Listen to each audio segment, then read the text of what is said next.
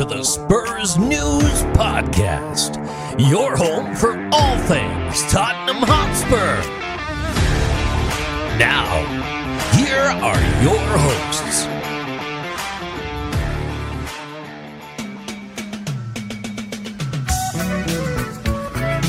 Hello, everybody! Welcome to the Spurs News Podcast.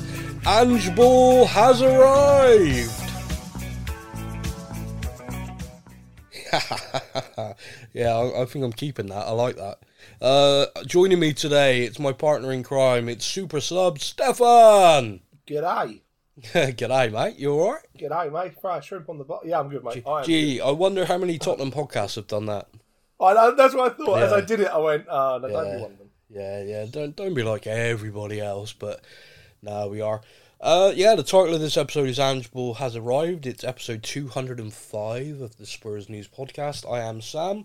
Apologies in advance. I have caught a stinking cold from my teenager. It's pretty much the only gift given from kids. It's germs. Yep. But um, I do think with this voice I have at the moment, I could make some money on some specialist phone lines. Don't, don't, don't do No? it. No. No? Oh, okay. Whatever happened to your OnlyFans sexy Avengers idea? That that never took off? I never took off for that, no. No, weird that. Yeah, I, I didn't have enough costumes. Or props. Didn't have enough props. When it comes to an OnlyFans and you say the word props, that that elicited certain images. We're we're gonna move on. We're, Yeah. we're gonna move on. Uh, so yeah, uh, welcome back. Uh, it's the second time you're hearing me this week. Uh, our podcast special for the month of August with uh, Anthula from the Tottenham Hotspur Trust has aired. Um, it was an interview and a discussion around the planned price uh, ticket price protest. Wow, that was fun to say. Ticket price protest. Don't try and say that three times fast with a cold, I can tell you. Um, and yes, so, so that's been out there. So yeah, if, if you like hearing my voice, this has been a good week for you. If if you find it grating, I apologise. Um, but think of what it feels like for us. exactly, yeah. Right? I mean, you got to listen to me loads. That's that's so unfair for you, really. Um, so, uh, yeah, just just to be clear as well, Matt's still on holiday. Uh, him and his family are away. Uh, obviously, school holidays. He is he is away and will be back. Um, super sub Stefan Stefan, I believe you're away next week. I, well, possibly. It's not confirmed yet. Oh oh oh right. I, Okay. I got to Oh, work it through. I got to work through work and everything else, so we'll see. All right. Okay. I might be around. Uh, all right. Well, we'll, we'll we'll find out. We'll find out at some point. But I'll, I'll be here. Uh, it'll either be me talking to myself, slowly going crazy, or I'll try and grab a special guest on. My daughter wanted to come on actually, mostly because she just wanted to bemoan Harry Kane and slate him. Who? Yeah, exactly. Yeah. Yeah, dead I to her as well. that. I can't do that. No. No, no, I can. Yeah, dead to me. The minute he had that picture taken with that German journalist, all smiles and happy, I just want to clock him. Yeah, I mean, okay, you've, you've opened the can now. He has not done himself any favours, has he? Well, he, he obviously doesn't care, and I think that's the thing that is annoying. Yeah, I mean, I um, he's he's. You were telling me about the. Wow, that was really good English. I, I, you, you, they, they. Uh, Yeah. Um, you sent me a quote that he'd done about moving to Bayern Munich to win the Ballon d'Or. Yeah, yeah, because he's at a big club now. To which me and you then had a lot of fun going backwards and forwards on WhatsApp Yeah. as I went through the history of the Well, Ballon d'Or. It was kind of funny because I was it, like, yeah, it is big club. amazing how quickly sometimes you can forget certain things. So when Yeah. when I saw that quote, I was like, I honestly cannot remember a Bayern Munich player winning the Ballon d'Or. And I was thinking to myself, Lewandowski scored for fun there. I mean, like, he scored more goals for Bayern than Kane did for Tottenham in a season. Mm-hmm. He was like 50 goals, 50 goals. And I don't think I ever see saw him even get close to the top three. Um, I, I think he would have won it, but they cancelled it for COVID. Everyone was saying that he was like robbed of it. well, that was the year he would have. If he was going to win it, it would have been that year. Well, yeah, yeah. I mean, that's that's uh, yeah, without without a doubt. That's that's always what we, that's always what people say though, and it's like Oh yeah, you know, oh yeah, if it wasn't for COVID, I'd have uh, I'd have I'd have swam the Atlantic, but you know, I had a, had a cough and that, didn't I? I mean, Um, I'm I'm convinced that year it would have been between uh, Lewandowski and possibly Ben Davies. I think they were the two going for the Ballon d'Or that year. Ben, but, ben Davies, yeah. uh, yeah, COVID cancelled the ceremony, so we'll never yeah. know. So we will never see Gentle Ben holding the Ballon d'Or. No, robbed. Uh, robbed, absolutely. Um, yeah, so we had some fun with that, where it was basically like I can't remember, and you were like, yeah, it must have been. Uh, so you looked, and I think we found the last player from Germany, not Bayern Munich, but from Germany, was a Dortmund player, Matthias Sammer, in 1996. Uh, that was the one. Yeah, I'm just it up now. Yeah, I think that was the one. For for context, uh, Stefan, how old were you in 1996? Oh, I would have been six, And you turned how old this week? Uh, 33. Yeah, yeah. yeah. uh, yeah, I mean, I'm, I'm 40. Uh, I mean, uh, Matthias Sammer was a fantastic player, by the way. Innovator of the him. sweeper sweeper position. A Yeah. great German football player. But yeah, that was 1996. Yeah. Now, Bayern Munich have had someone win the Ballon d'Or. They, they won a couple, but the most recent one. The most recent one, I believe, Was- had the word West Germany next to Bayern Munich. Am I correct in saying that? Yeah, yeah, no, Yeah. it was his. He was um his nationality was West German. Yeah. Yeah, I think that kind of says it all, doesn't it? yeah. Dun- I was dun- minus nine. Yeah. Yeah, yeah. So, so just, so just to be clear, Big club, Ballon d'Or, yeah. big club. massive, massively. The other thing, Ronaldo um, has won more Ballon d'Ors than the German Bundesliga. Yeah, full stop. Throw that out there. Yeah. Um, so the, the other thing that is kind of irksome is the, um, I, I've come here to compete for for titles. Now, I think the word compete is amusing there, um, because Bayern Munich, I believe, and please, please, people, correct me if I'm wrong, have won the German Bundesliga something like twenty of the last twenty-two seasons. It's something disgusting like that. Um, so compete is is amusing. Um, the other the other part of it that is kind of funny to me is he competed to win the title with Tottenham twice. Um, I know we finished third in the two horse race, yeah. Um, but we also finished second to Chelsea that season when they just had that weird Conte ball run of not ever losing, which was ridiculous. I still can't believe our luck, really. I Okay, a bit of fun. So yeah, Bundesliga. Yeah, They have Bundesliga has been won by Bayern Munich from 2013 to 2023.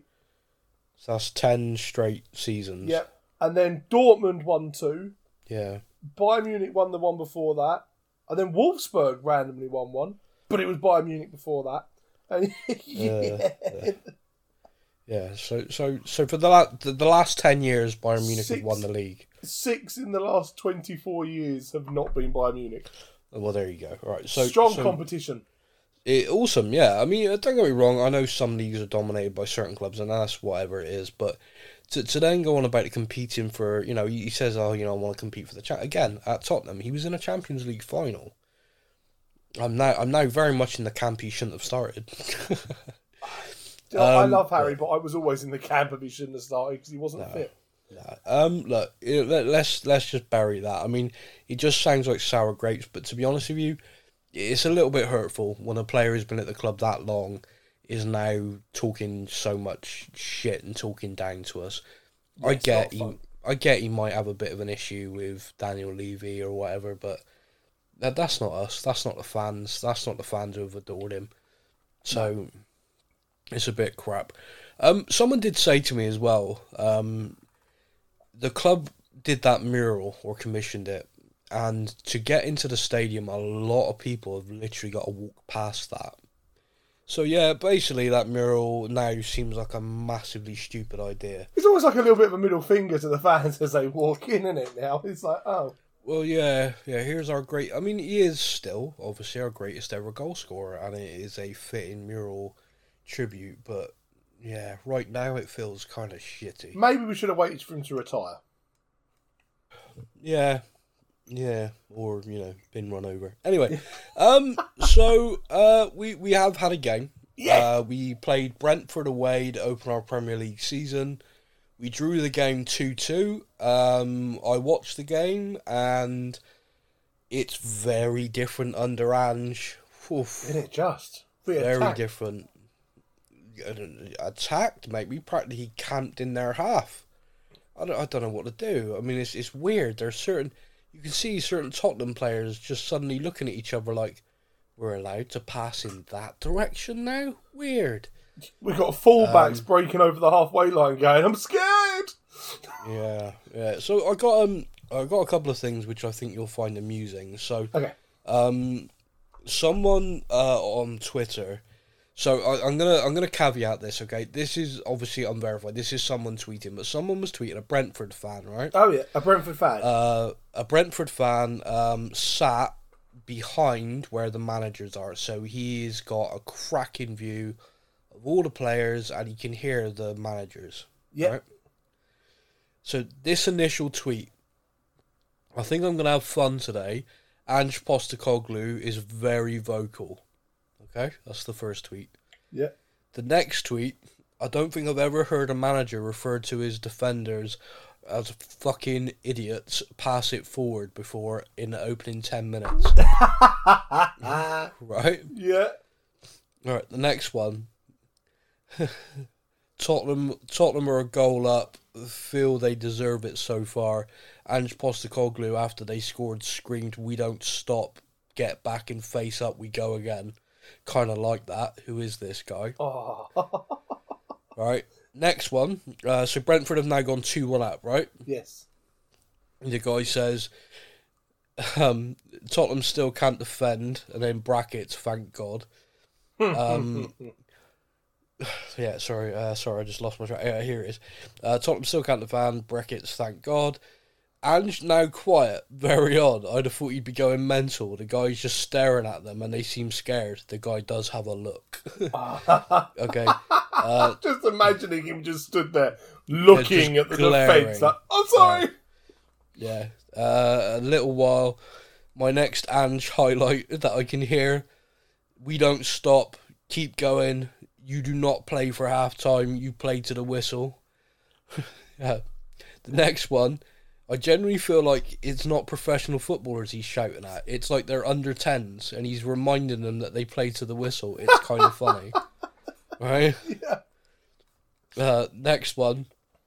If they were under 10s, he'd get parent complaints. His language is so bad, the fourth officials just warned him for probably the 10th time.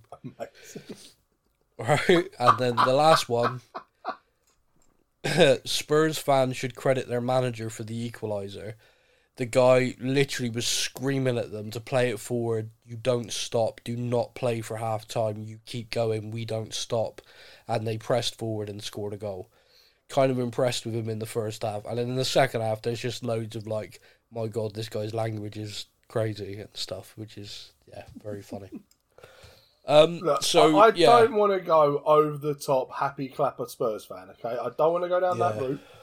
But no, no, why would you? but I am very excited for this style of football. Like Oh, I I, think we am very are, excited yeah. watching this. I'm like, I'm watching this team play, and I'm like, this is what I want to be seeing.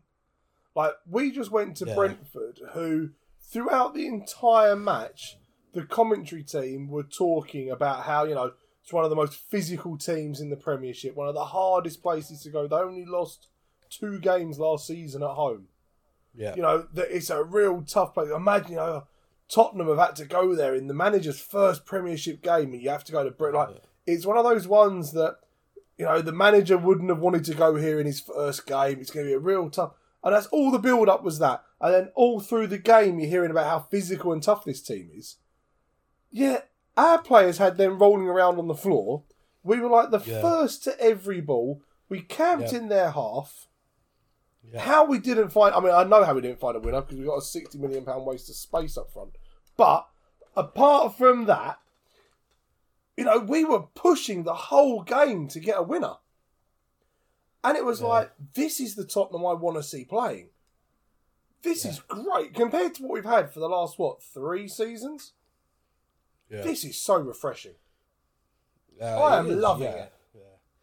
Yeah, yeah, it is. I mean, it's it's um, it is very impressive. I'll, I'll tell you um, Uh, Van der Ven came in after three training sessions and was brilliant. That surprised me. Um, I genuinely did not expect him to start.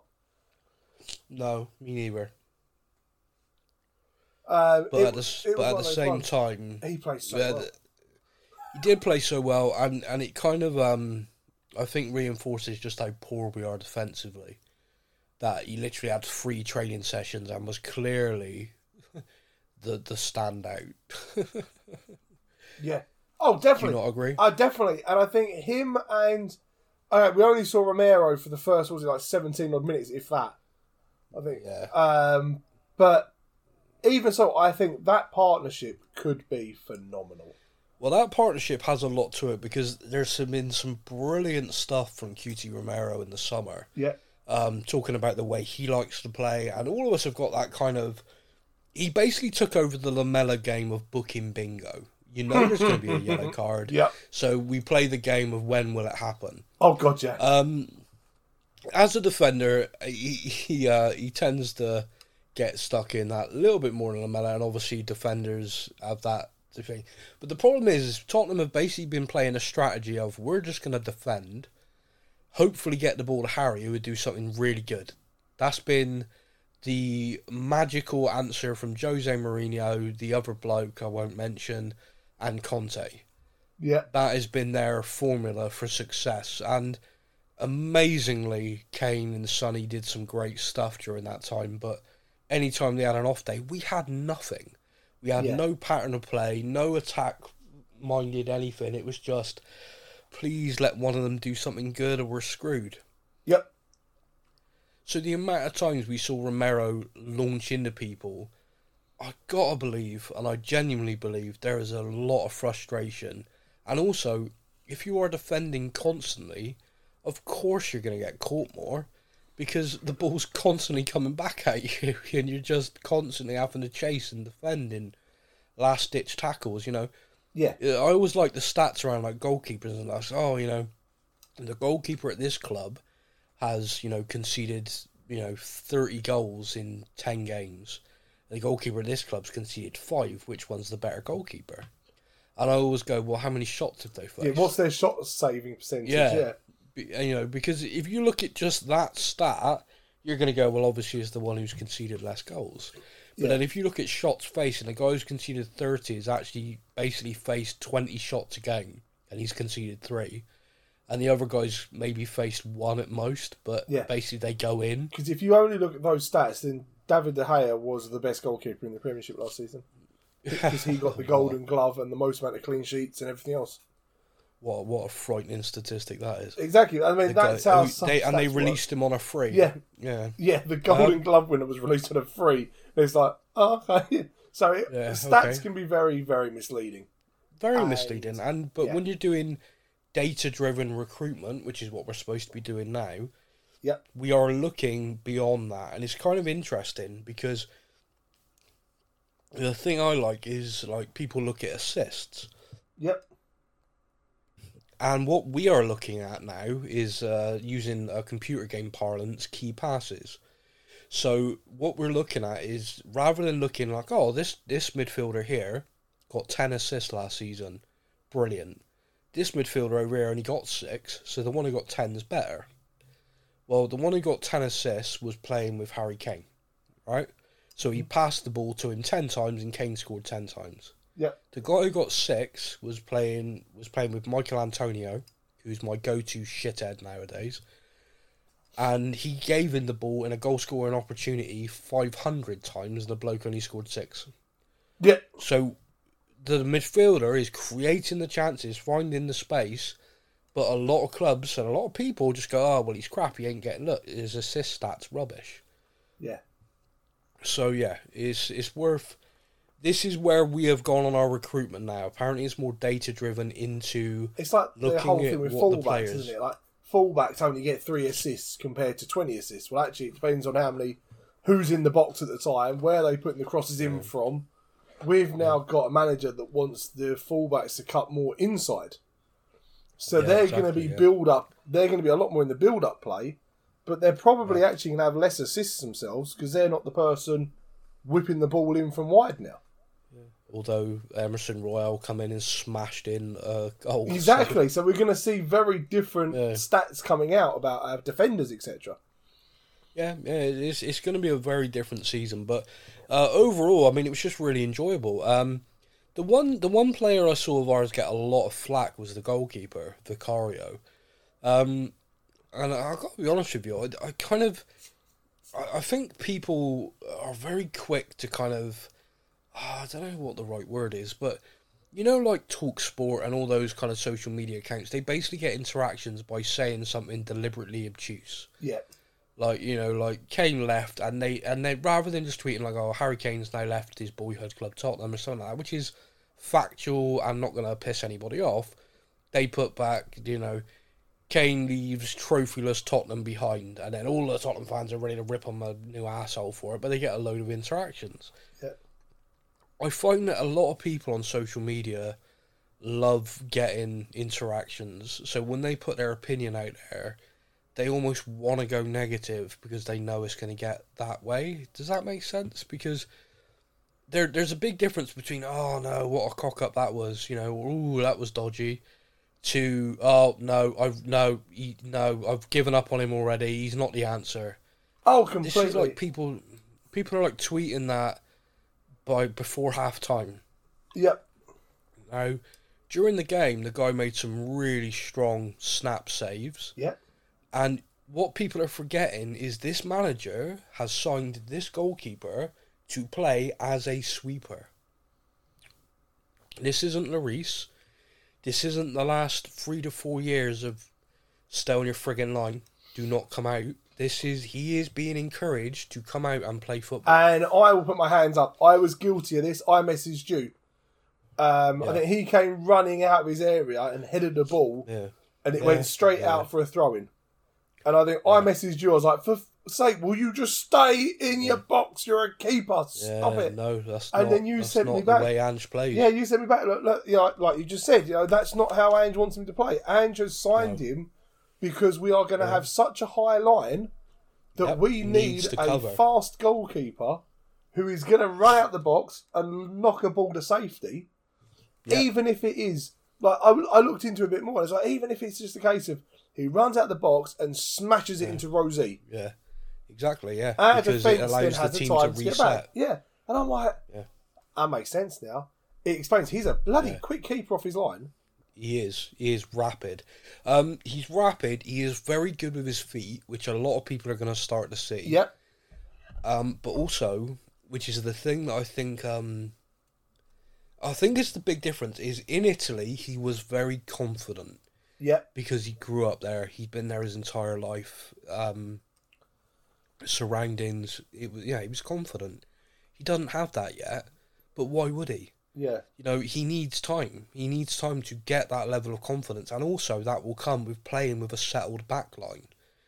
He has had three training sessions with Van der Ven in front of him. Van der Ven's like six foot three, six foot four, guy's a giant.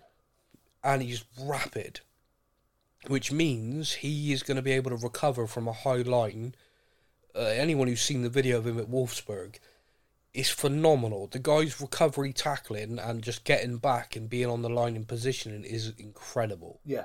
His pace is is just mind blowing, and it's weird because I don't know why, but when someone's taller, six foot three, six foot four, even though you know Usain Bolt was that, I don't naturally assume they're rapid. Yeah. you know what I mean? I don't me, know why. It's the little short guys. The little short guys Yeah. are always going to be like R- Lionel Messi. Perhaps little short, yeah, close yeah. to ground, low center of gravity, rapid. Yeah, perhaps, yeah, perhaps it was the Aaron Lennon effect. Aaron Lennon was. He, he was foot. tiny, wasn't he? And then like you have Peter Crouch and people who are a lot slower.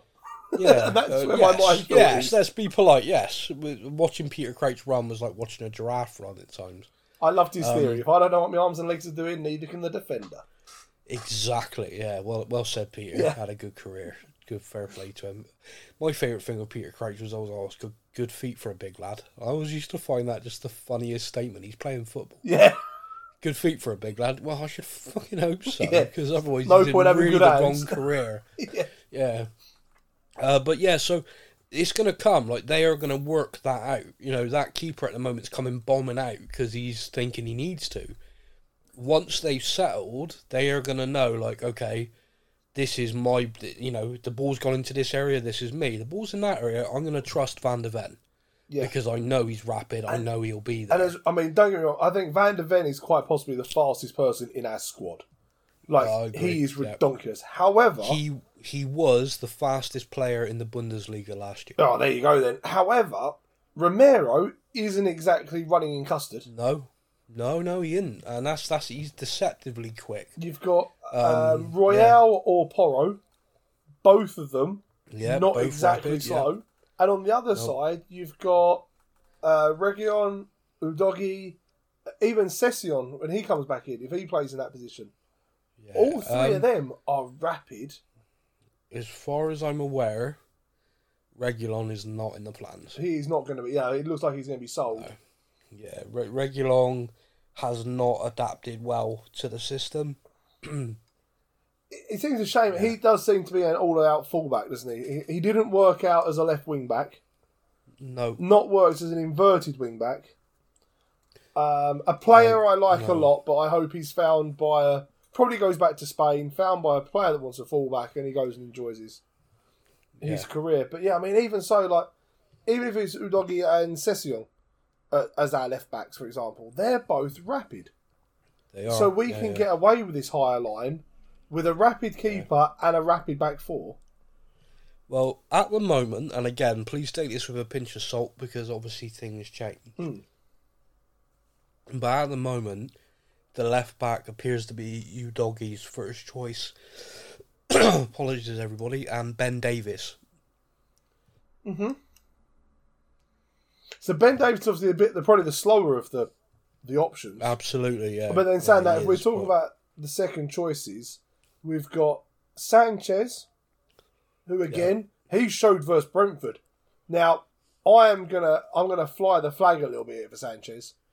He got so much crap last season against Barcelona. He was brilliant, and against Brentford he came in and he Yeah. did a real solid job. He did, yeah, yeah, no, he did. and Um, all of a sudden, I'm back on this kind of. I went from let the lad go in the summer, let him go Yeah. revive his career elsewhere. The the Spurs fans do not deserve him. The crap he gets Oh, on social media, the uh, booing, and, and in the stadium, the booing yeah. he got in the stadium. You know, let him go enjoy his career somewhere else. And all of a sudden now, I'm very much a case of, yeah, actually, do you know what? As the third choice centre back, yeah. this Might- formation, this tactic, might just suit him. yeah, We strange, isn't it? he um for me he suffered lapse of concentration.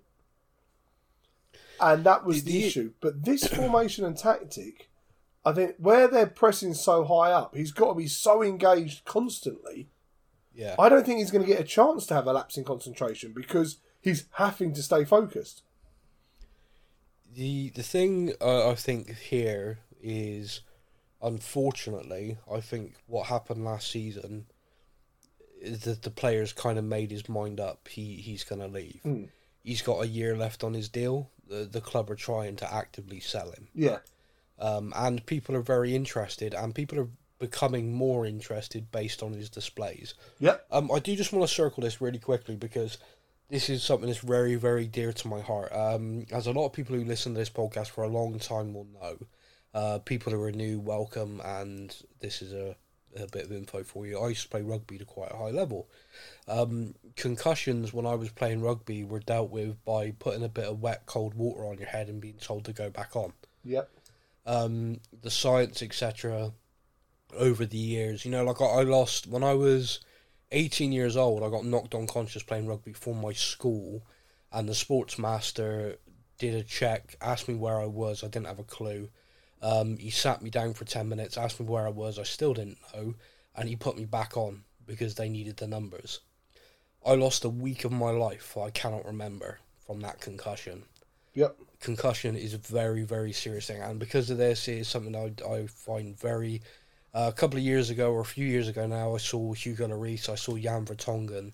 Both of them should have been taken from the field and they weren't. And it made me so angry. Oh Like, yeah because as as someone who's, who's played sport to a level I get it in the moment you're not coming off because you don't see the problem yeah to see our manager take no bullshit over that and just say no, you're Watching him on the sideline say, "Get him off, get him off," to the other players around off. Yeah, him. was I so was like, brilliant. and you could see Romero just going, "No, no, I'm fine," and he's just like he's not having it. And Romero stormed down a tunnel angry, did his assessment, came back, and obviously we're now finding out they wanted to do a concussion substitute but filed the wrong form. And Ange was just like, you know, that had, you know, this happens. This is new things we're trying to work out. Uh, he passed his concussion test, but he's like, I'm not taking any chances. Yeah.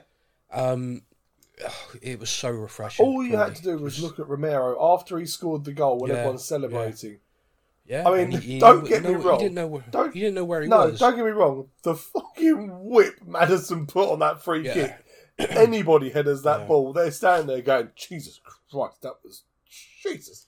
You know, The thing that it's like because he'd he had that he had head that head Yeah. he had that head knock a little earlier, yeah, and the, basically the physios had said keep an eye on him for a minute because of course concussions can come on a little bit delayed. yep, Um, so the fact that they were sort of keeping an eye on him, and then you can actually hear him make contact. That header was like a bullet, a fantastic delivery from Maddison. yeah, The only player in the top five leagues in Europe to get more than one assist in game week one, by the way. He got two because he's a legend. yes, he is.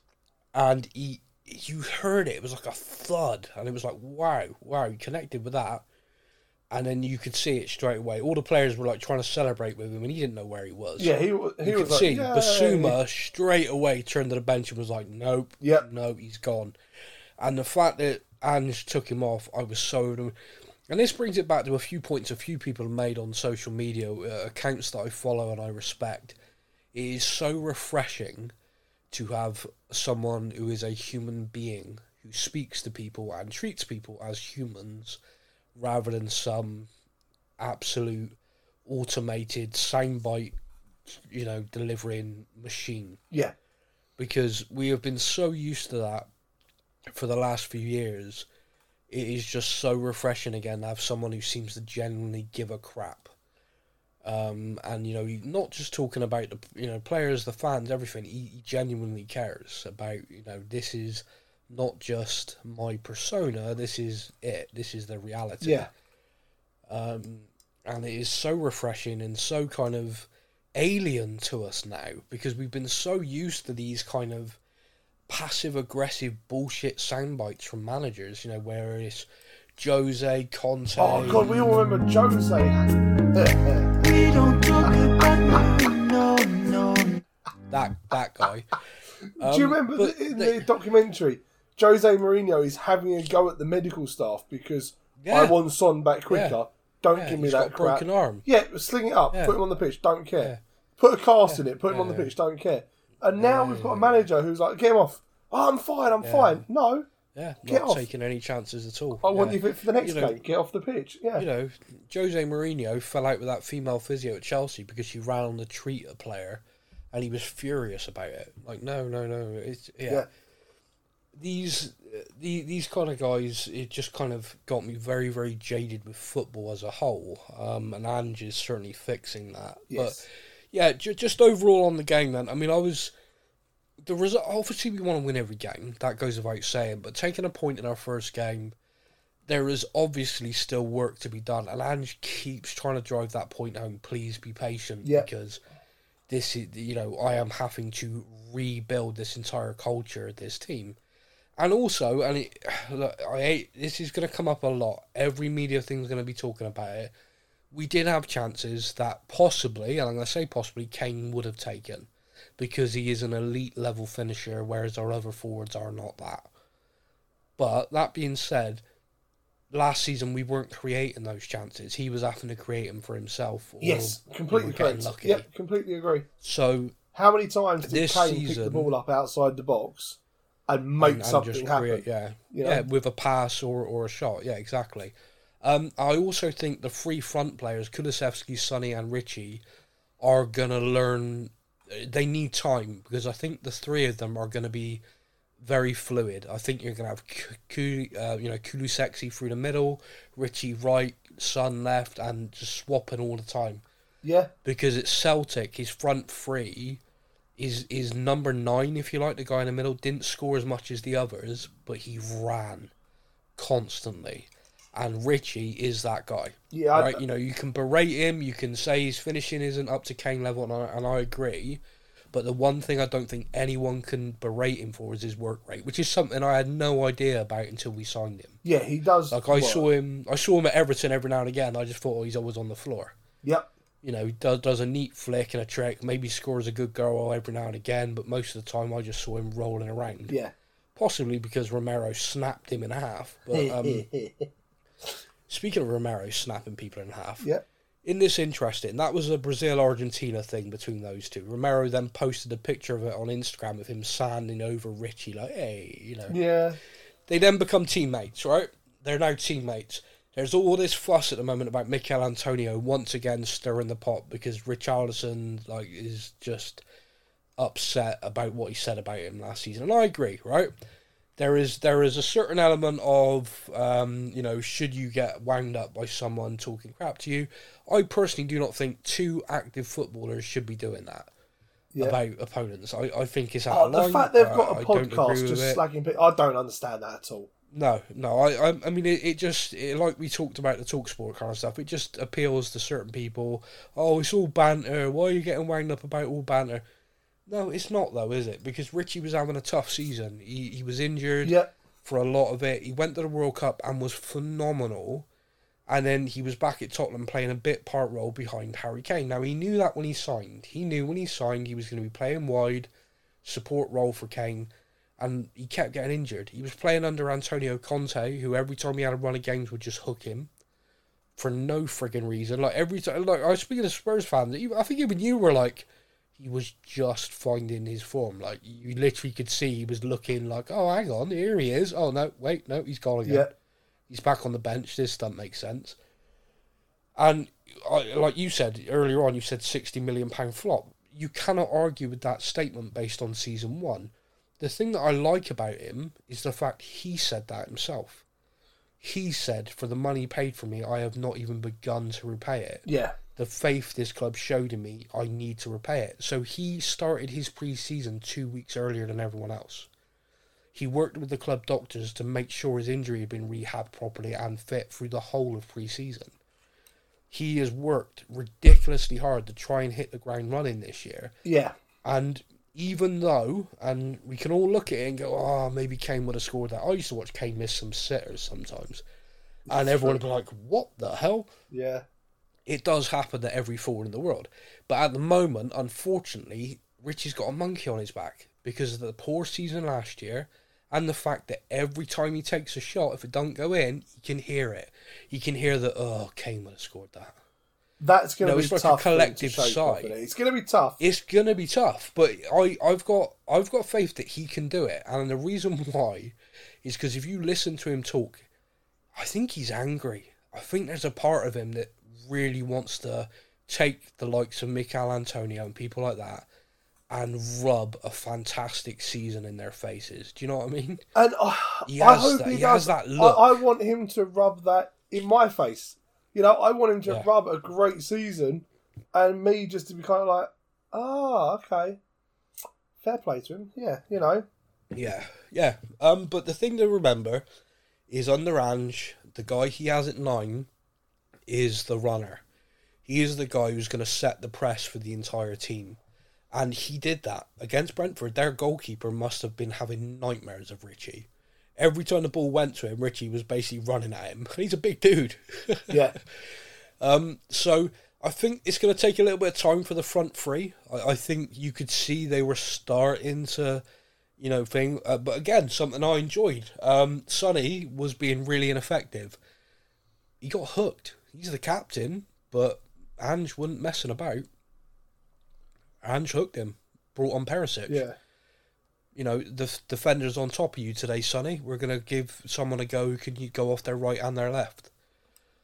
Um, I don't think he's going to be shy about swapping people around. No. And I think the thing that he's building with the squad is we don't have a first 11, we have a squad. And sometimes teams are going to double up. They're going to, the defender's going to have a good day. So your job is to run him into the ground. So when I swap you for fresh legs, that person can come on and beat him. yeah, You know, sometimes you're not going to be able to get the chances, but in that case, your job is to run them into the dirt, And then make them work then so hard on, that when I sw- yeah, I then bring on Perisic, who only needs half a yard to be able to whip an incredible yeah, delivery. yeah, in. to deliver the ball. and yeah. you've now taken that half a yard because you've knackered out the fullback. Yeah, Yeah, it is. It is just going to take time for them to adjust to this, um, but when they do, I'm, I'm feeling I'm feeling really positive because you can see the blueprint there, and that's all I ever ask. It's like I know results aren't going to be perfect straight away. I know we're going to lose some games and be annoyed. I know we're going to draw some games. I know we're you know we're going to win some games and think bloody hell that was 10-6. that was mental. Um, but I, I, as long as we're moving in, in this direction, I'm, I'm very happy. Yeah. and that's that's my overall takeaway from the first game. Uh, mate, we have um, some questions across social media. You ready for that? Let's do it. Now it's time for your comments from our social media.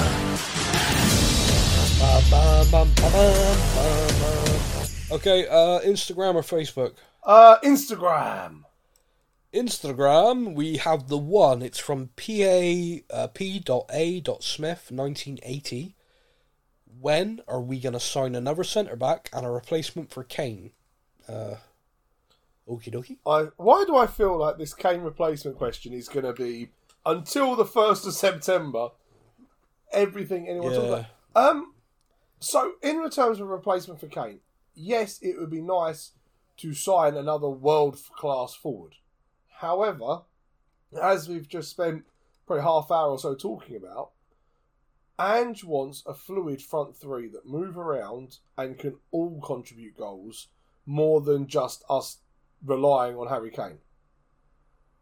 Agreed. Would it be nice if we could get someone like I know we're linked to Eze from Palace, and um, this morning I saw we were linked to is it Ansu Fati from Barcelona.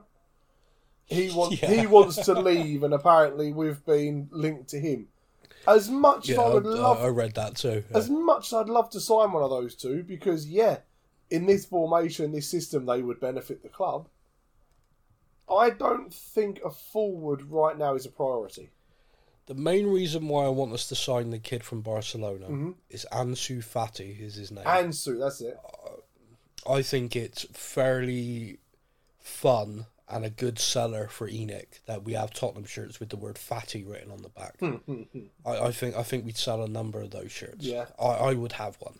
You know, this is definitely what we'd need. Um, yeah, I, I'd ignore those links to be honest with you because you're talking seventy five million and up for one of those players. Yep. Uh, we're Tottenham under ENIC. We're not spending that. We- We'll spend 35 maybe on someone. Everyone, everyone listening to this is now screaming at me. Well, we just sold Kane for a hundred million. Yeah, don't mean shite. You know We're that. not going to see a hundred And million every- pound and player everyone coming knows it. it. Yeah, and everybody knows it. So I don't know why people get so wound up. When we sold Gareth Bale, we bought seven players with that money. yeah. The, fa- the magnificent seven. Yeah, sold Elvis and bought the Beatles. Not quite. No. Um, but here's the thing, right? I, have you ever seen the film Moneyball? Long time Okay. ago. Yeah. Okay, so anyone who has not seen this, I encourage you to find it. It's a film about baseball. Now that might put a lot of people off, and it put me off for a long time because, to be honest with you, I find baseball boring, annoying. It doesn't make any sense. It's basically glorified rounders. Okay, I know for our American listeners, you're now going, "What the hell is rounders?" Look it up, and you'll see it's all it is. So basically, I watched this film, and the whole part of this film is about how this team changed the way they recruited. So they threw out the same thing that everyone always does when it comes to recruitment, and they worked on a, a, data driven recruitment model based on rather than replacing a player. So let's use it now to the football analogy. Harry Kane scored 30 league goals last season. How much do you think a striker would cost who can score you 30 Premier, so 30 Premier League goals? Well, I mean, if Probably, you're looking, probably more than what Kane just sold for. well, yeah, I mean, if you're looking at the market value of a lot of players today, apparently 115 million will get you someone who plays defensive midfield with four goals contributions, like ever. yeah. So the market at the moment is so ridiculously inflated. Well, thank you, thank you, Saudi. But but let's Like, let's yeah, just pluck a figure. Let's just say 120 to 150 to get anywhere near. I agree with you. Let's call it 150, right? The reason why Kane sold for the price he did was he had one year left on his contract. Mm-hmm. If we're trying to sign a younger player to meet that goal tally, 150 million quid, let's call it that. Yeah, We as a club cannot spend that. So we cannot replace that player like for like. What we can do is replace the goals in the aggregate. yep, And what I mean by that is we go, okay, Kane scored 30 last season. Sonny contributed 10, I think, across the season. Yeah. Kulusevski, very low numbers, like two or three. Richie, one. So we now have a system and an attack play with Maddison threading the passes. Can those three score 30 or more goals between them? Yes, they can, for one. They definitely could. they definitely. But anyone should. yeah, yeah, but anyone we sign is all about getting those goals, but via the aggregate. So we cannot replace Harry Kane. It's impossible. You cannot find another player at that level. But we've signed Maddison for 40 million quid, which is a bargain. and you'd like to think over. I mean, he's already got two goal assists in the first game. Yeah, yeah, exactly. You've got to be looking. So someone over- like him has got to be, give you 20 goals between goals and assists in a season. So you want to be signing people who can play with Maddison, with Lo Celso, who is who seems to be in that Maddison role, Yep. loving life. Yeah. under Ange. Um, so you know those two are going to rotate a bit. You know who's going to be effective. Sometimes they might play together against weaker opposition to try and really create. And then you've got Yep. the players up there. Now it's impossible. Not everybody has a great game every week. No. So, but you, what you want to do is make signings. So you've got like Richie. Okay, Richie's doing well. Richie. Oh no, he's having an off week. Okay, now we need to bring someone on. Now we need to swap him out. We need to play Sonny through the middle. We need to do this. We need to do that. So you want to create the options there, and that's where I think we are. I think that's our new recruitment model. I think Yeah. that's the way we're looking at it. So Ange said, I'm sure Ange said like pre-season, he said, you know, I'd rather have a team that scores 100 goals than one player Yeah, that scores than- 35. Yeah, exactly. Yeah, no, he, and he's not wrong. No. Um, the other part of that question was around a centre back. At the moment, the only other centre back we heavily scouted and wanted is basically not for sale, and that's Tapsoba at Bayer Leverkusen. There are a couple of English or homegrown qualified players who we've got an interest in, but as the window gets deeper, it's becoming tougher because teams don't want to sell. Yeah. So yeah, um, I wouldn't be surprised if that goes to next summer now. We're going to end up with. We'll have to. We're, we're so going to end up with like Harry Maguire. Oh no, absolutely not. Um, apparently Ange was just like, nope, no chance. yeah. he's got the turning circle of an oil tanker. He will not work in a high I tell you, I want, um, is it Konsa from Aston Villa? yeah, I, I want him.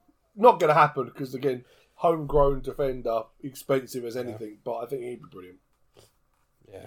Um, okay, so the next thing from Instagram, uh, we had a message from uh, Chris. Chris says, "Hello, number one fan from Down Under here." Oh my god. Uh, absolutely awesome to have you pre- peppering my ear holes on way to work. It's been lonely without listening to the poddy. poddy. Such an Aussie way. poddy. Pod out. um, Pod out just want to quickly say thank you for the ashes again. Oh, what? Why? Why did he need to bring that up? Um, the Women's World Cup's happening at the moment, Stefan. I believe the semi final was recently where England played Australia. Oh, yeah. Do you know the score of that game? Uh, 3 1, I believe. Yeah. oh, oh no, we lost 3 1 to Australia, the host nation, in front of all of their home fans. No, no, they had a stadium with like 60,000 fans in tears. Ah, ah, Oh, oh, so we won. yeah, we did. England, England beat. Oh, I see. Interesting. Oh, sorry, Chris. Forgot you were there. Um, I know I'll get shut down for being an optimistic Spurs fan, but I just want to know how you'll both be celebrating the domestic treble at the end of the season. Um, right, Chris. I'll I'll make you a deal. If Tottenham win the domestic treble this season, I will get your name tattooed on my body in an area of your choice. That's not me being pessimistic. That's just me thinking that the odds of that are pretty slim.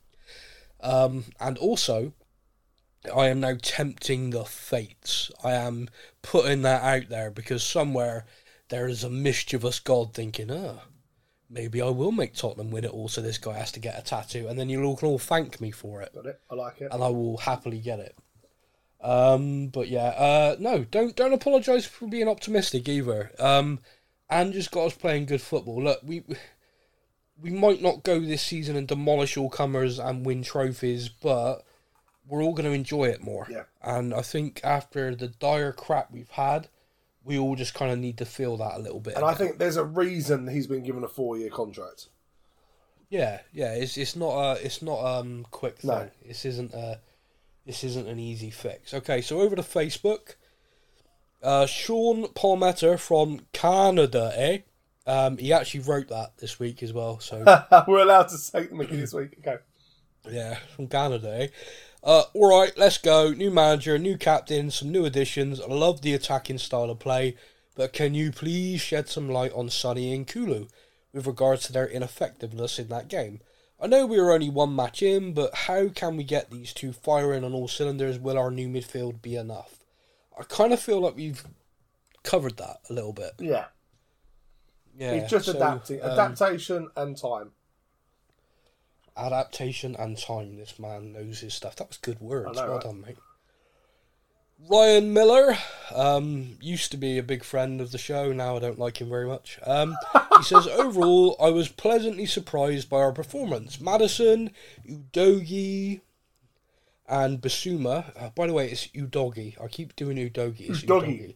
Maddison, Udogie, and Bissouma looked phenomenal.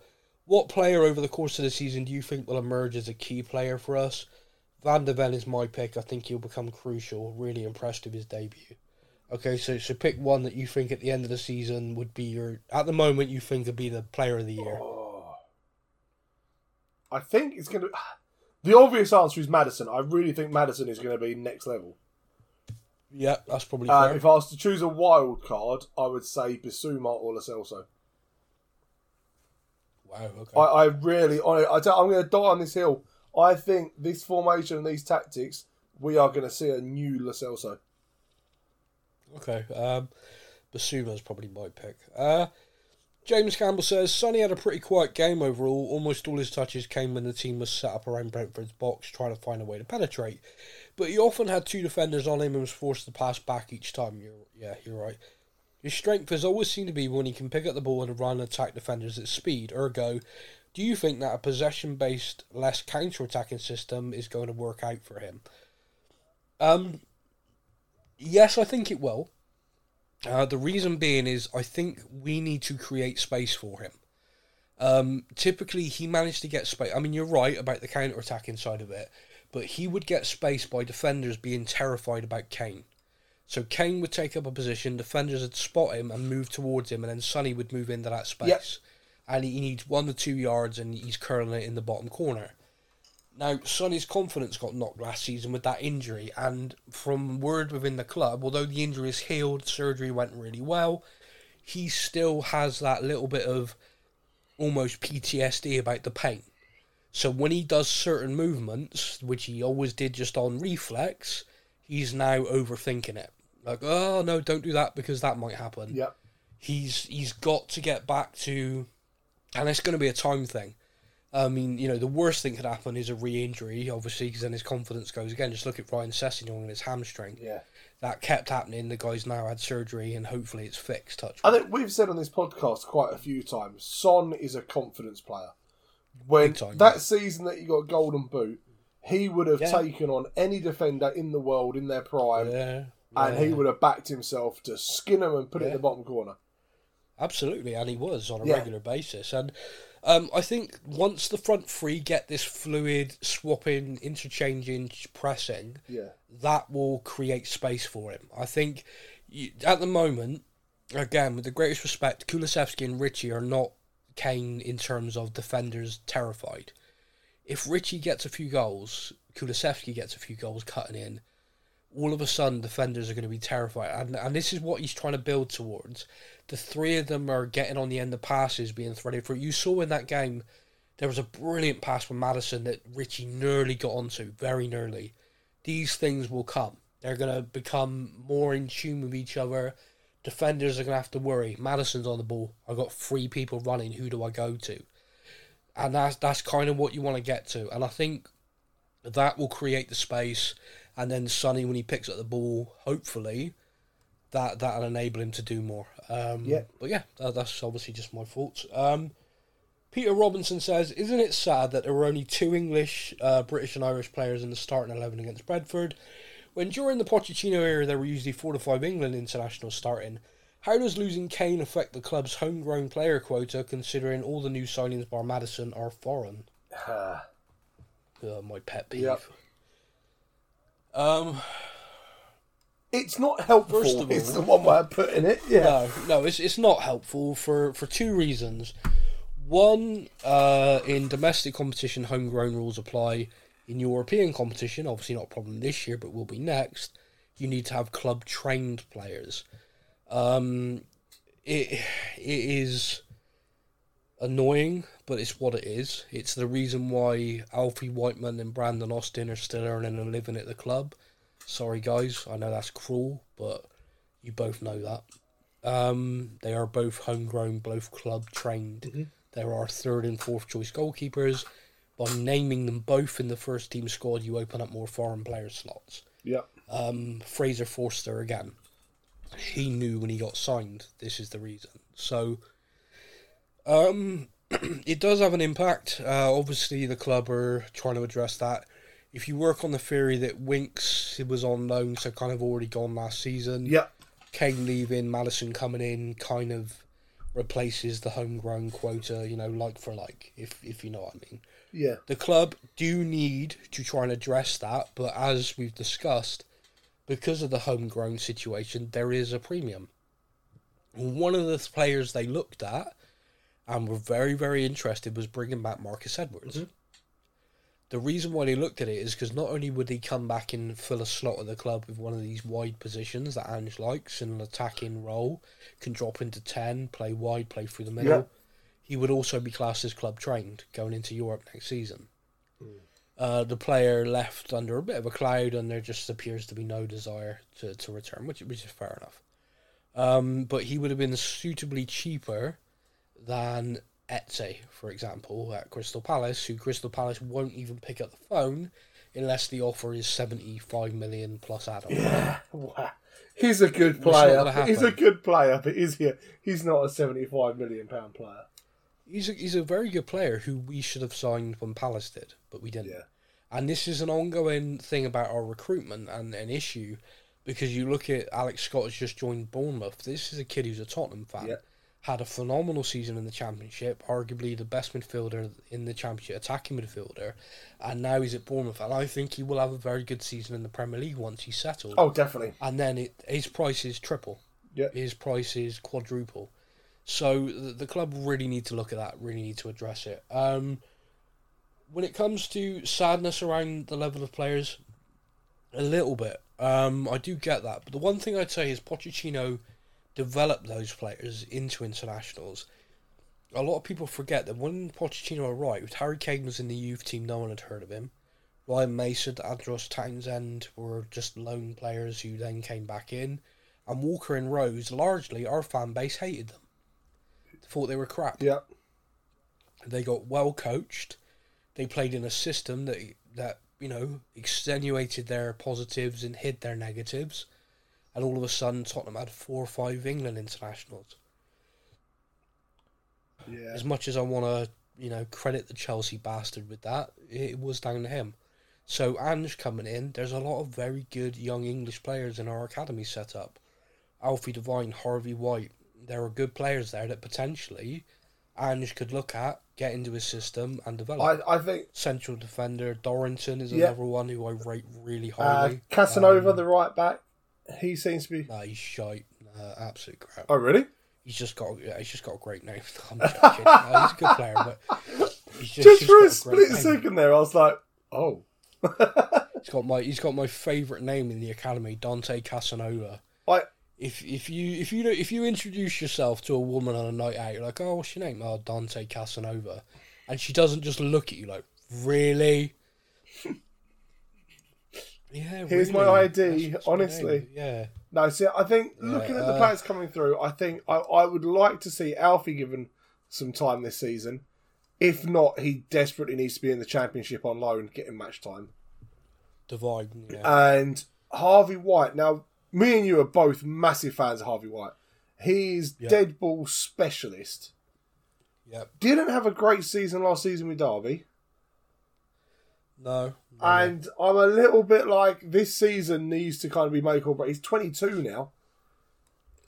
Harry Kane came through at 22, Yeah. Mason at 23, Townsend at 24. So um, this kind of this Um, season, he either needs to be with us in the start, in like not the start eleven, but in the first team squad, or he needs he's to only be, got a, he's only got a year left on his contract, so yeah, it is literally this season. this season needs to to, go out be. on loan, he'll need to sign an extension. If he does, he'll just spend the season in the under 21s, then leave. yeah, Uh, so we'll see what happens there. Um, Pete Thompson says, "Great to have you guys back, and glad you're all back to good health." Uh, I got a cold, but overall, yeah, I'm all right.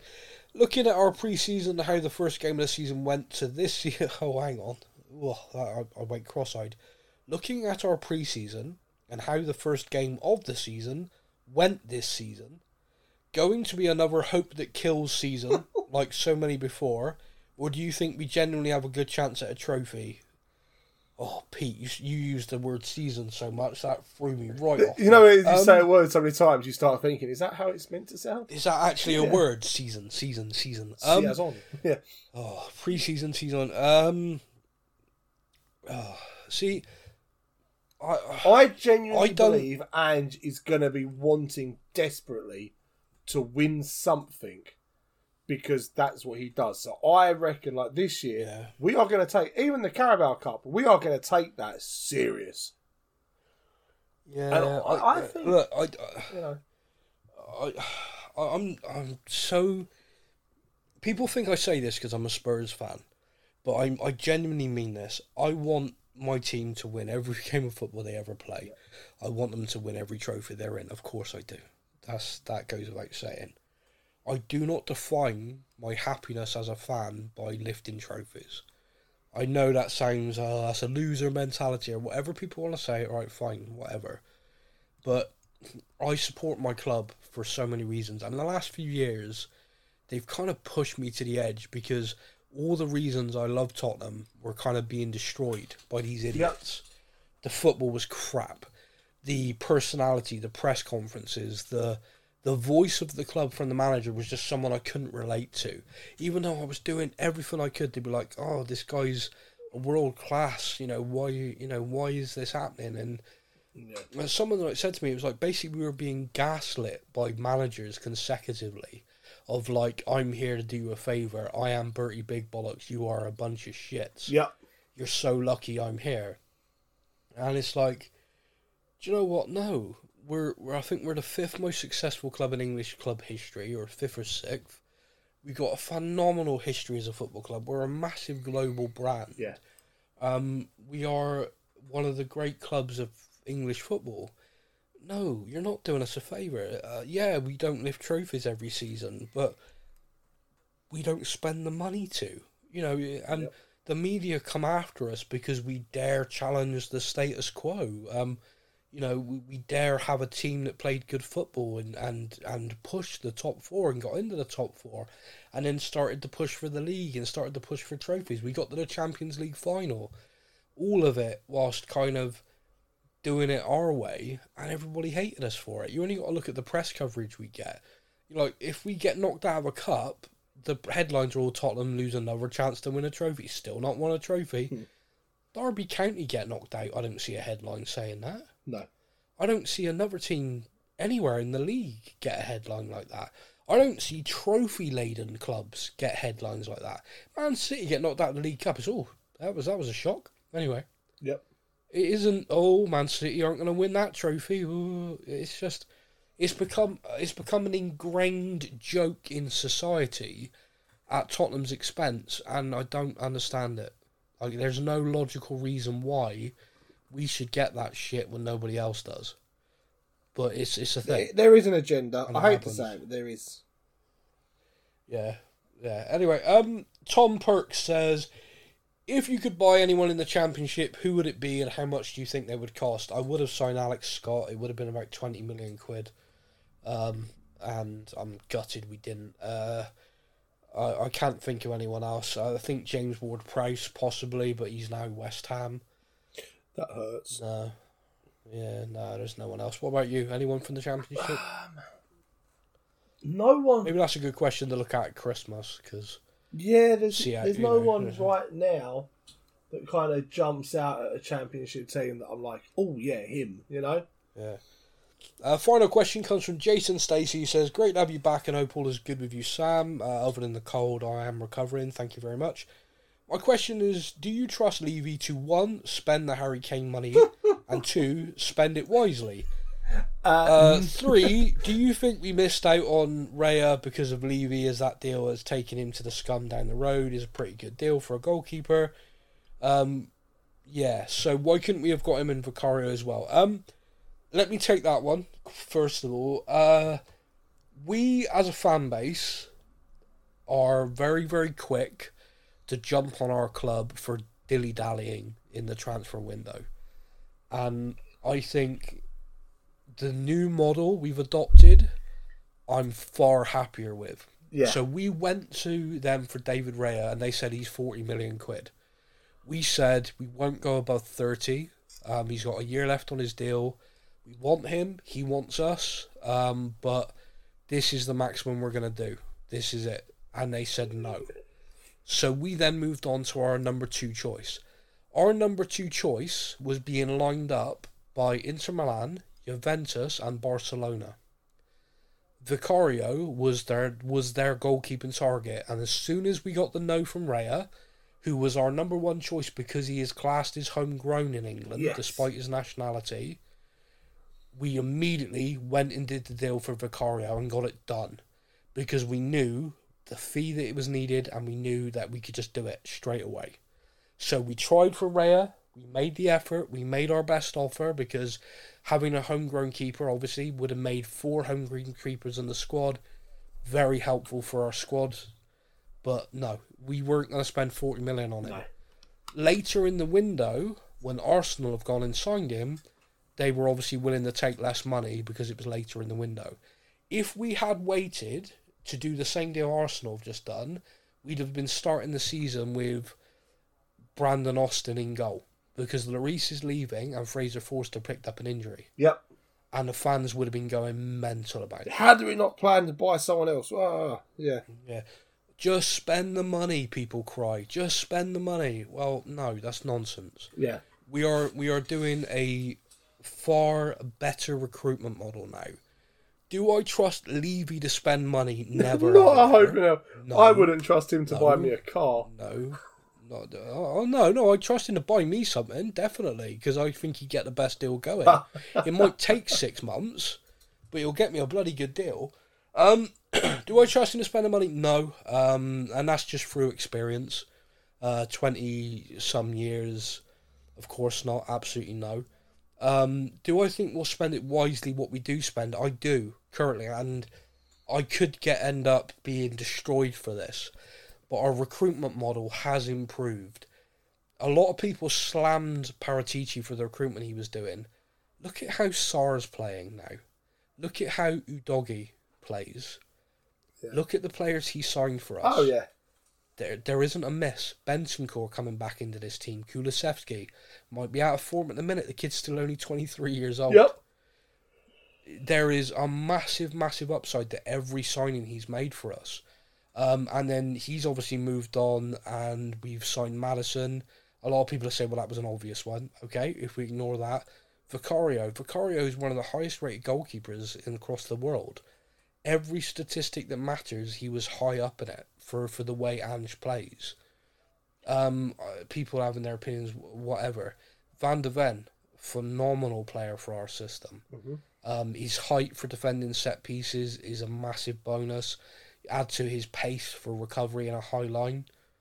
It's gonna be it's gonna be very interesting. We are not done recruiting. Um, the the clear message is the club had a kind of hope that maybe Kane would want to stay, but with a reluctance that he was going to leave. Yeah. made a plan on the basis that he was going. And once he was gone, they knew they would still have a couple of areas left to tweak. Yeah. If they'd been able to make the signings earlier, they would have, because obviously it would have meant people didn't know we had the money burning a hole in our pocket. Yeah. But yeah, that's that's not the way. That's not the way it's gone. So, um, yeah, there we go. That's all the questions. Thank you very much, everybody. That was that was enjoyable. I think so. Um, the only the only thing left to say is our next game is Manchester United, our first home game of the season. Big game. Yeah. Massive game. Um, I am appalled at Manchester United at the moment for reasons I'm not going to go into this week. Yeah. but I very much want us to beat them. Um, Ange's first home game. Obviously, I want the atmosphere inside the stadium to be phenomenal, and I think I it think will so. be. Yeah. Um, but also outside the stadium, uh, three forty-five to four forty-five, there is a planned protest against ticket price rises. Everybody going to the game. If you are listening to this and you are going, I implore you, please, please go and show your support to the trust. Uh, they have badges as well, and I want you to get one and then send it to me. Because I want one, and she said I'm not allowed one because I'm not going.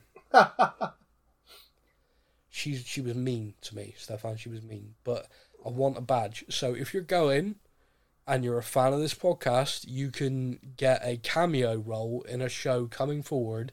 If you go and you say to Anthula, who we will be having a megaphone, by the way, and get a badge for me, and, so, and tell her it's for me, and see what she says. She'll probably take it off you. Actually, don't tell her it's for me.